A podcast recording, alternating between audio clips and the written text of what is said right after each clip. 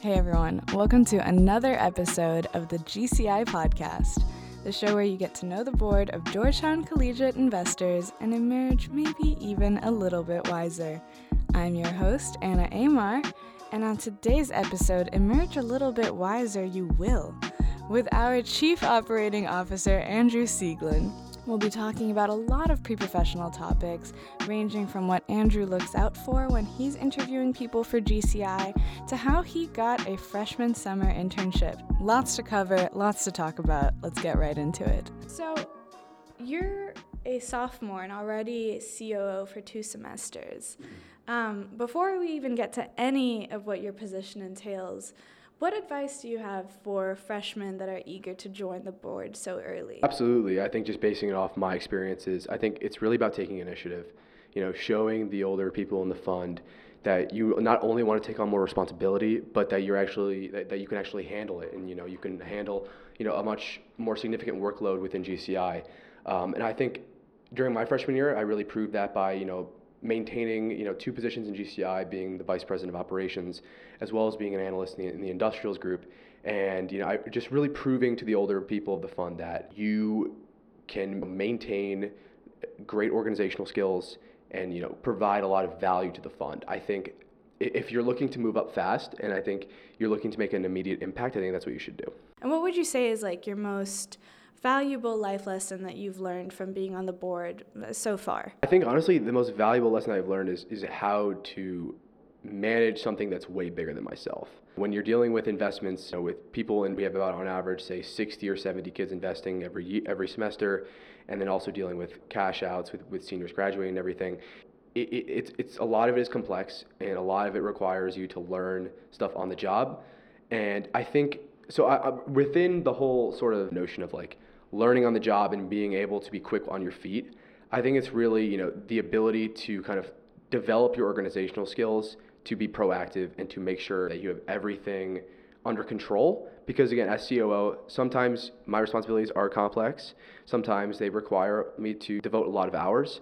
So I think again it's just maintaining a clear schedule and a clear platform and what would you say is the hardest part about being COO? The hardest part, um, honestly, I think it's it's the fact that I'm not on the investment side of the fund. I'm very very thankful for being on the executive side of the fund, and it was a decision that I made my freshman year, and I'm very and I don't regret it at all. But that being said, I think part of me would kind of misses the ability to work on pitches, the ability to sort of do research, and but but at the same time, you know, as COO, you know, I evaluate pitches.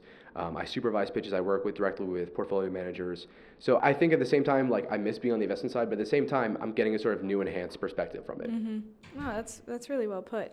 Um, and what are your goals for GCI for this coming semester? First goal primarily is just to have you know great performance. You know to make sure you know all of our holdings are performing well and make sure just you know we're making money for the fund and. Um, I think beyond that, I think it's really developing better connections, better relationships with some of the major investment banks on Wall Street. I kind of sort of spearheaded our, our outreach program where we have several of the top investment banks and several of the you know elite boutique banks, uh, you know, reaching out to us, sort of setting up a pipeline um, and, and like a, a, sort of network to create to create events with GCI members. And I think it's really just strengthening those relationships that we have with current firms.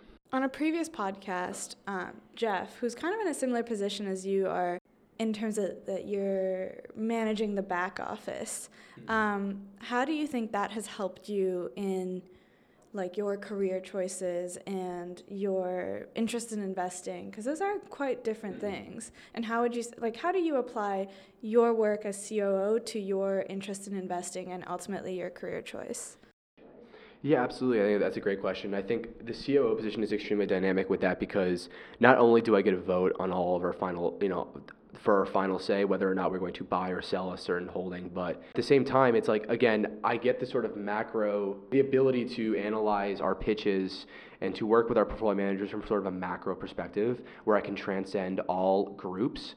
Um, and because of that, it, it's kind of strengthened the way that I the way that I evaluate pitches, the way that I, the way that I evaluate potential investment opportunities.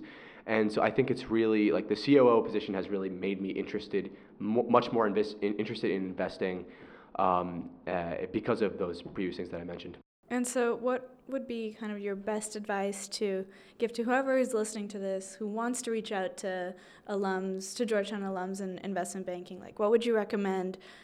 They do like what do they ask? What yeah. do they email? Absolutely. I think my first advice is to start early. Um, for me, networking was always something that I felt like I, I needed to do in order to stand out and sort of get my name out there. You know, I started sending cold, e- cold emails um, to alums, and not and not even just alums, but just to you know people, investment banking analysts, you know, who didn't even go to Georgetown. Um, I started sending them in like March or April of my freshman year, just to sort of you know understand what the industry even was at, the, at that time.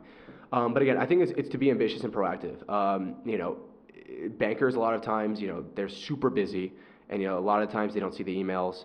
So I, I think it's being persistent with it. You know, following up with them. You know, of course, don't be annoying, but I think there's a fine line between being annoying and being persistent. Um, and I, again, I think within the email, of course, it's just identifying who you are, but at the same time asking them, you know, for, for advice. And I think a lot of people, especially alums, you know, are more than happy to hop on the phone with you and kind of go over their experiences, their background, and kind of how they got to their position.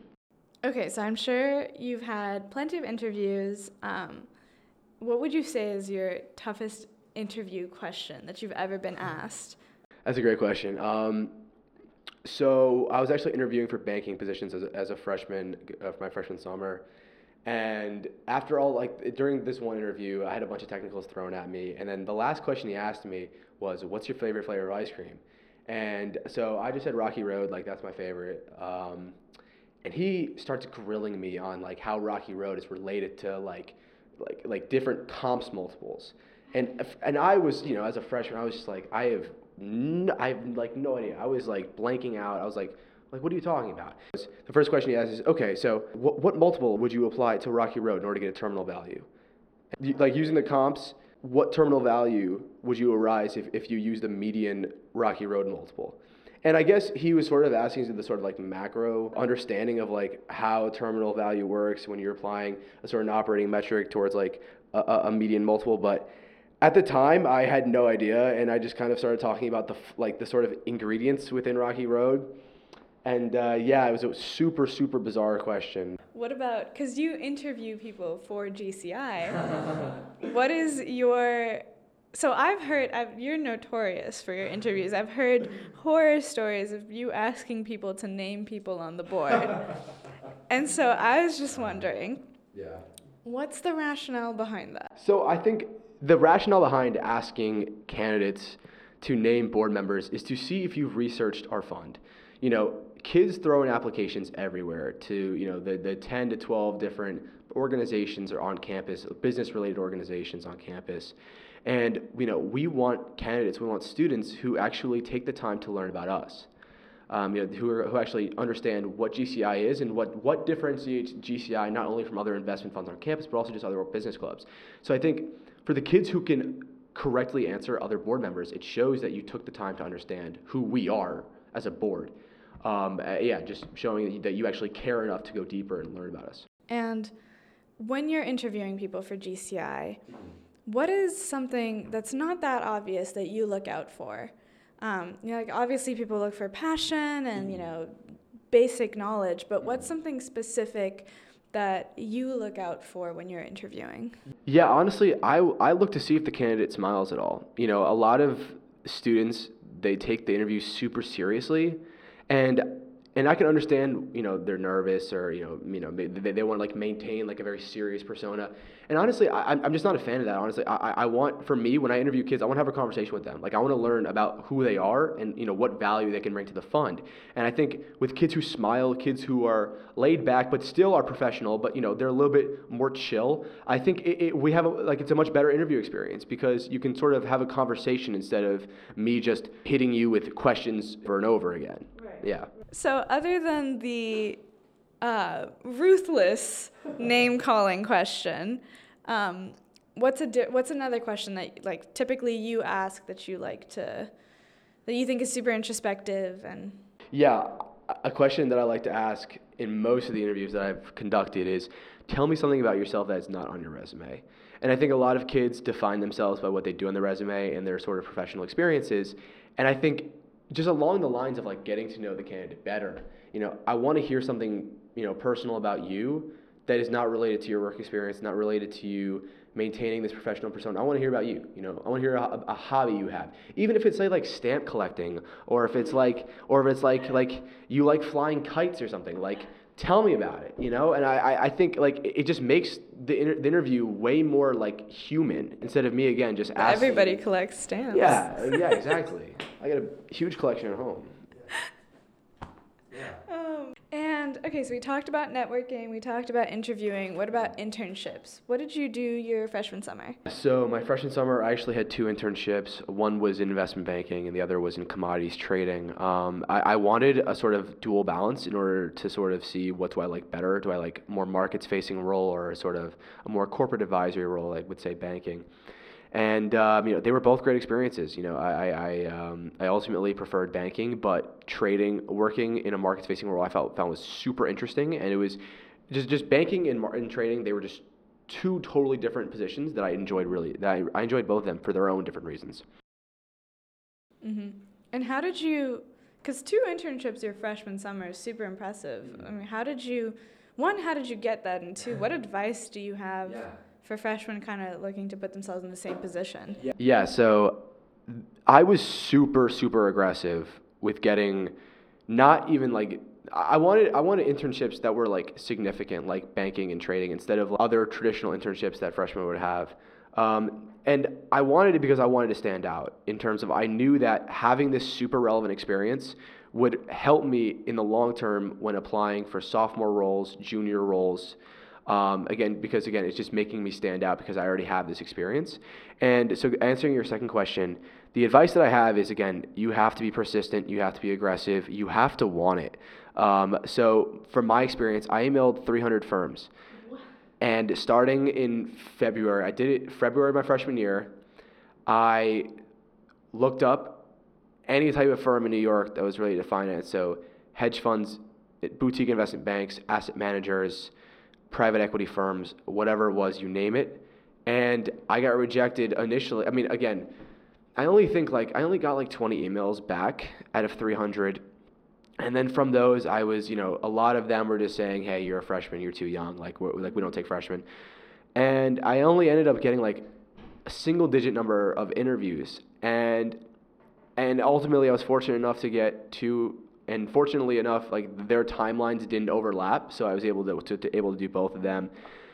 You know, honestly, again, so my advice is you have to be persistent. You have to want it. Like if you want to stand out in recruiting, now this is not the only way to stand out, of course, but internships play a big role in your resume. And if you want something super relevant, you want something that's like significant, like banking or trading, like you need to go out and you need to email people early. And I think February February is not even early. Like you know, I should probably should have done it starting like December or, or November. But you know, I spent two months just on email on my email, mm-hmm. just firing away emails.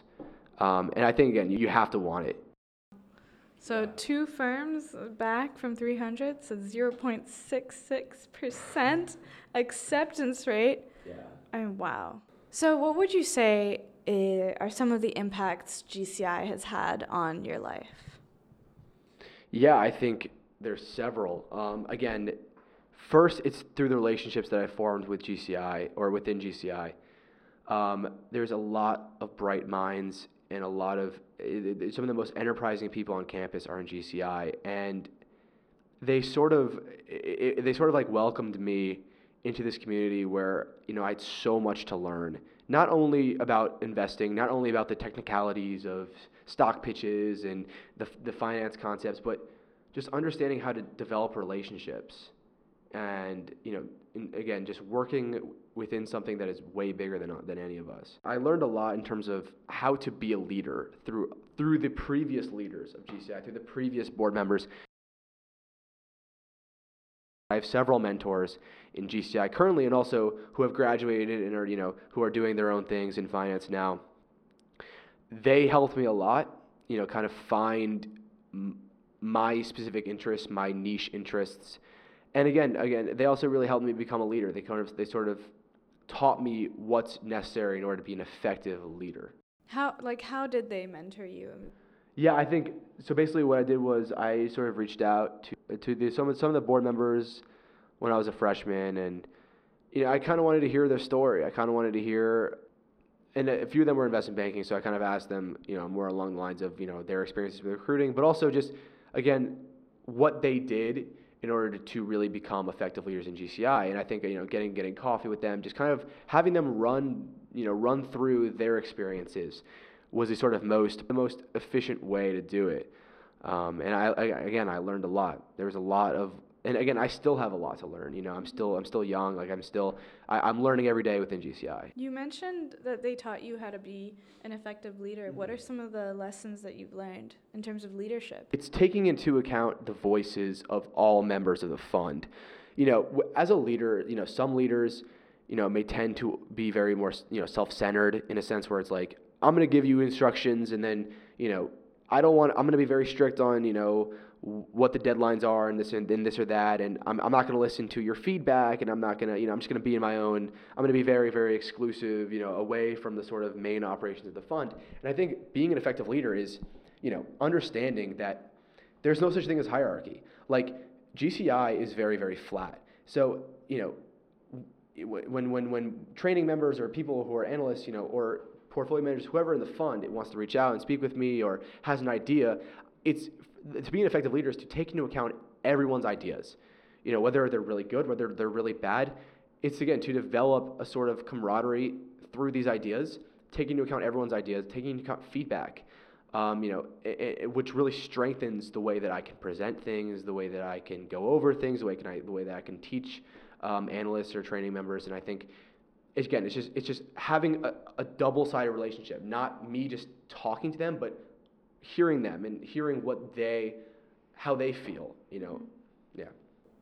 This is a question that I always like to end on. Mm-hmm. Um, what's your most unconventional advice? Not, you know, you have to work hard and you have to send 300 emails like that. That's crazy, obviously, but something that's very, you know, specific to you.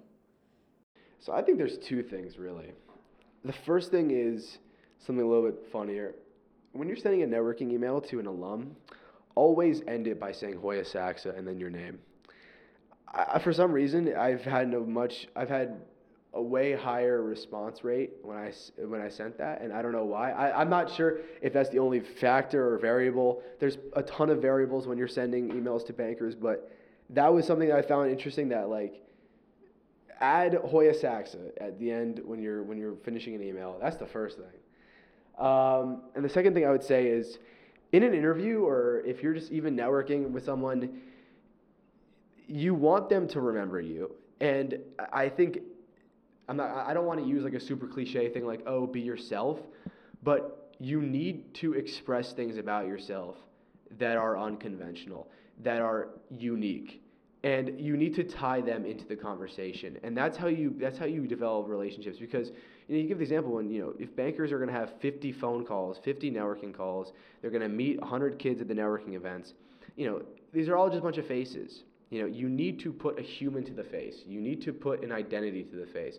And I, I like it's important to have effective networking interactions by including stuff that's personal to you. And, I, and I'll give the example. I'll give a really good example with mine.